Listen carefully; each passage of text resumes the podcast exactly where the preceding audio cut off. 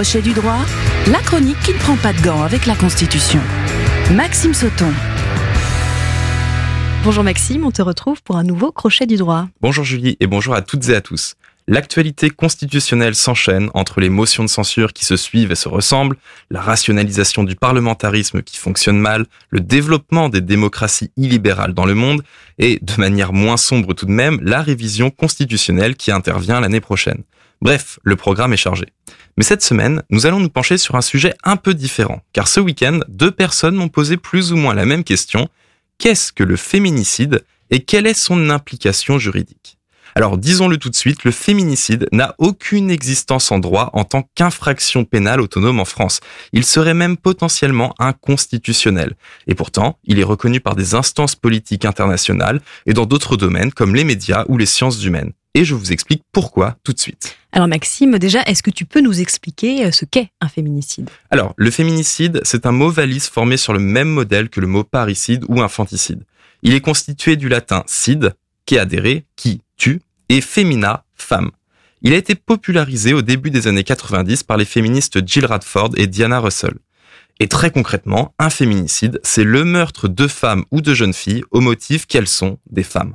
Et il existe différentes catégories de féminicides. Oui, l'Organisation mondiale de la santé a distingué quatre catégories principales de féminicides. Il existe le féminicide dit intime, commis par le conjoint actuel ou ancien de la victime. Selon un ancien rapport de l'OMS qui date de 2018, 35% des femmes tuées dans le monde le seraient par leur partenaire contre 5% pour les hommes seulement. Il y a aussi le crime d'honneur, lorsqu'une femme est accusée d'avoir transgressé des lois morales ou des traditions, comme commettre un adultère, avoir des relations sexuelles hors mariage ou même avoir été violée, et donc tuée pour protéger la réputation de sa famille. L'OMS distingue aussi le féminicide lié à la dot, en particulier en Inde, lorsque les jeunes femmes sont tuées par leur belle famille si elles n'ont pas apporté une somme d'argent suffisante lors du mariage. Enfin, quatrième catégorie, celle du féminicide non intime, c'est lorsque le crime est commis en visant explicitement une femme pour la simple raison qu'elle est une femme en dehors de liens intimes entre le meurtrier et la victime. Et à l'écoute de ces catégories qui sont plus abjectes les unes que les autres, vous vous dites peut-être, vous, auditrices et auditeurs français, que les crimes d'honneur ou liés à la dot sont négligeables. Pourtant, l'OMS estime à plus de 5000 crimes d'honneur perpétrés chaque année, surtout au Moyen-Orient et en Asie du Sud, et que le féminicide lié à la dot concerne plus de 10 000 jeunes mariés par an. Et tu disais en intro que le droit français ne reconnaissait pas le féminicide. C'est ça. Il n'existe pas d'infraction pénale pour le féminicide. C'est intéressant d'un point de vue juridique, surtout si l'on compare avec d'autres pays, car en Amérique du Sud, par exemple, c'est la Convention de Belém do Pará de 1994 qui introduit le premier texte contraignant sur la violence contre les femmes parce qu'elles sont des femmes. En France, l'expression est entrée dans le vocabulaire du droit et des sciences humaines en 2014, mais pas dans le code pénal. Pourtant, il y a eu des avancées. Aujourd'hui, le terme est employé de manière répandue dans les médias, les sciences sociales et même le langage courant. Emmanuel Macron avait même employé le terme en 2019 en souhaitant, je cite, donner un statut juridique à ce sujet. Cependant, rien n'a bougé au niveau du droit. Le féminicide n'est pas une infraction autonome et n'a donc pas de définition ni de peine qui lui sont propres. Et en France, pour rappel, l'IOF, l'interorga féminicide, dénombrait 121 féminicides depuis janvier 2023. Mais pourquoi le droit ne reconnaît pas ce crime? Alors, le crime n'est pas reconnu en tant que tel, il n'est pas juridiquement reconnu, mais il est tout de même réprimé. Ainsi, tuer volontairement une femme en raison de son genre est une circonstance aggravante. C'est l'article 132-77 du Code pénal qui dispose cela. Idem pour le meurtre d'un partenaire, c'est aussi une circonstance aggravante, article 221-4.9 du Code pénal.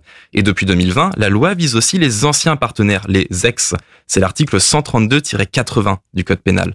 Ainsi, il est très important de garder à l'esprit que même si les féminicides ne sont pas nommés, la loi permet aux juges de les condamner comme des meurtres aggravés avec des peines encourues supérieures à 30 ans d'emprisonnement, comme la perpétuité par exemple. dans ce cas, je repose ma question. Si la loi prévoit de manière détournée de sanctionner plus durement le meurtre d'une femme parce qu'elle est une femme, pourquoi ne pas alors inscrire le féminicide comme une infraction pénale autonome? Eh ben, c'est une question qui revient souvent, notamment de la part des associations féministes. Or, et là c'est le juriste qui parle, le droit doit rester une matière technique, presque clinique, et ne pas s'encombrer de symboles qui le desserviraient ou le rendraient plus flou et moins efficace. Très concrètement, ne pas reconnaître le féminicide comme infraction autonome ne permet certes pas de poser des mots précis sur le crime perpétré et donc de donner une dimension symbolique, mais nous venons de le voir. Le droit prévoit déjà qu'un meurtre d'une femme parce qu'elle est une femme peut conduire à de la réclusion criminelle à perpétuité. La loi pénale doit répondre à un souci d'efficacité et voter une loi pour reconnaître un phénomène de société, alors même que l'outil pénal pour le réprimer existe déjà, ferait de cette loi une loi symbolique qui ne servirait en droit, et je précise bien en droit, à rien. De plus, la loi pénale vise une neutralité et cherche à garder une universalité. Ce sont des choses que l'on apprend dès les premiers cours de droit pénal dans les facultés. C'est au nom de l'égalité, qui est un principe constitutionnel, que la loi ne distingue pas les citoyens hommes ou citoyens femmes, et c'est aussi pour cela que les termes infanticide et parricide ont été abrogés du Code pénal en 1994. Enfin, créer l'infraction de féminicide n'apporterait pas une réelle utilité dans le droit, voire même le desservirait. En effet, tous les juges ou avocats qui traitent de ces affaires affirment qu'il est très compliqué pour des meurtres de femmes dans le cadre conjugal notamment de déterminer si le conjoint a tué sa femme parce qu'elle est une femme, ou s'il a tué sa femme car selon lui c'est sa femme et qu'elle n'a pas agi comme il l'entendait. La différence est subtile mais importante dans les conséquences juridiques de qualification des infractions. Il est plus simple et plus efficace de se fonder sur la législation pénale existante que je vous ai citée précédemment. Mais alors Maxime, est-ce qu'il faut continuer de parler de féminicide? Oui, pour conclure, il faut que le féminicide soit saisi par un débat de société ainsi que politique.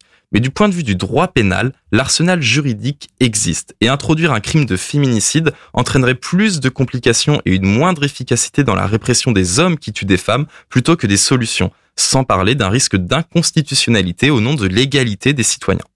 Le droit peut être saisi par d'autres choses, comme par exemple une vraie prise en compte de la notion de contrôle coercitif d'un point de vue pénal.